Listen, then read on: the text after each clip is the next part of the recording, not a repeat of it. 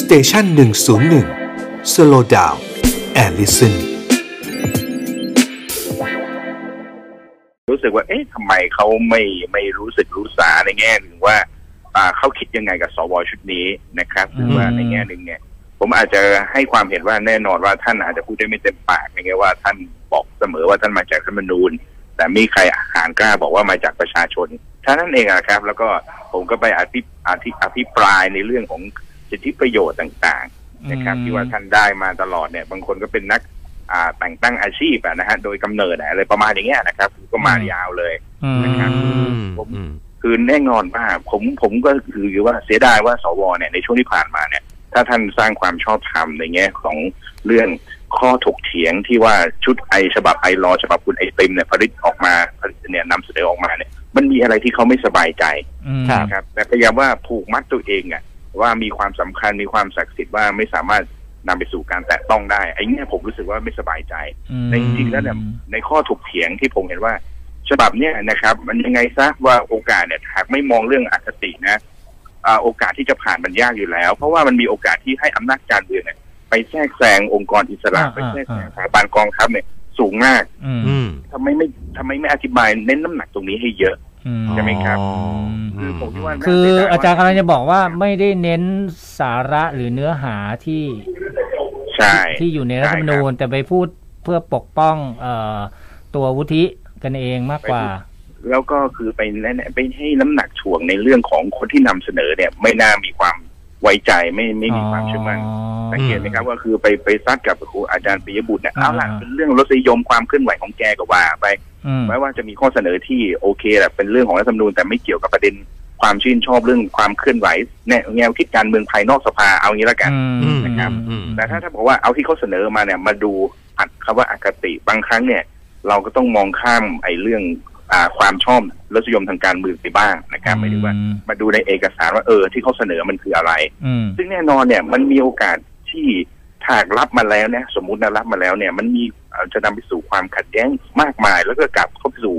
วนลูปของอาความขัดแย้งทางการเมืองเหมือนเดิมครับอย่างเช่นหลัก ๆ เนี่ย คุณรัชพลคุณอืมพัฒพงศ์ครับต้องดูครับประเด็นหลัก ๆ นะ ที่เขาเสนอผู้ตรวจการกองทัพผู้ตรวจการศาลผู้ตรวจการอืมอืมองค์กรอิสระต่าง ๆ เนี่ยแม้เนื้อหาจะบอกว่าไม่มีเป้าประสงค์ในการแทรกแซงแต่การเข้าเอาส่วนหนึ่งตัวเองไปเป็นอินไซเดอร์ไปคุกวงในเนี่ยอ่าอ่าข้อมูลข่าวสารการรับรู้ต่างๆนะครับ ไปไปพิจารณาเรื่องงบประมาณอะไรต่าง ๆ เนี่ย แน่นอนครับว่าไม่มีใครยอมอยู่แล้วอย่าลืมนะครับว่า อ่าความเสื่อมสลายความถดถอยอำนาจชอบธรรมทางการเมืองทุกครั้งฝ่ายการเมืองจะไปยุ่งแทรกแซงกับองค์กรอิสระหรือแม้กระทั่งอ่าระบบข้าราชการหรือว่าสถาบันของครับอืมนะครับอืมแน่นอนว่าในรายละเอียดจะไม่พูดถึงการแต่งตั้งโยกย้าย แต่มันที่ผ่านมาเนี่ย เมื่อคุณเห็นความเคลื่อนไหวเห็นอะไรต่าง ๆ เนี่ย ไปทำให้เขาอ่อนแอลงเนี่ยใครเขามันจะยอมรับได้อืมนะครับอืมตรงนี้ต่างหากนะครับว่า น้ำหนักถ่วงต่าง ๆ ที่การพิปรายของของสวเนี่ยมีมีน้อยมากนะครับครับ ซึ่งแน่นอนว่ามีมีคนที่เสนอผู้ดีๆอะท่านเลิศรัตน์รัตนวานิชเนี่ยนะครับ ไม่ได้อืมปกป้องนะคือพูดถึงรายละเอียดของเอกสารเนื้อหาอืมคือถ้าไม่อภิปรายหรือโจมตีกลับในแง่รายบุคคลเนี่ยมันจะสมบูรณ์มากอืมนะครับสังเกตนะครับว่า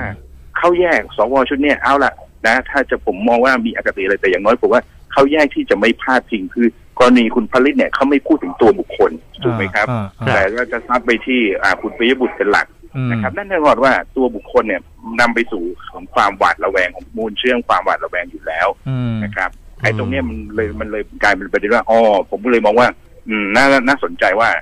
สิ่งหนึ่งที่อ่า การนำเสนอการแก้ไขรัฐธรรมนูญเนี่ยอ่าสามครั้งที่เตะตีตกแต่ว่ารับเรื่องเดียวคือเรื่องระบบการเลือกตั้งอืมอืมนะครับอืม ท่านผู้ฟังเห็นด้วยกับผมไหมว่า ระบบการเลือกตั้งเนี่ยมันเป็นประโยชน์กับใคร ใช่ประโยชน์กับประชาชน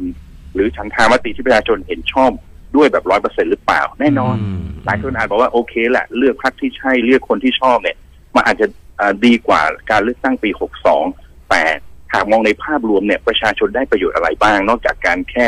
อ่าเปลี่ยนเปลี่ยนรูปแบบของการเลือกตั้งเท่านั้นเองอืมอืมนะครับอืมการพิจารณาเอ่อร่างแก้ไขรัฐธรรมนูญฉบับประชาชนเนี่ยเขาเรียกกันอย่างนั้นนะเนาะ ไม่ผ่านที่ประชุมร่วมเนี่ยอาจารย์มองว่าหลังจากนี้ต่อไปจะจะเป็นอย่างไรเมล็ดพันธุ์นี้จะถูกกระจายกันออกไป จะกลายเป็น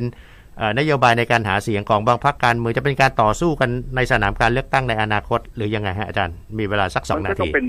ผมคิดว่าเป็นธงในทางการเมืองนะครับ เป็นธงในทางการเมืองที่สามารถจะเอาไป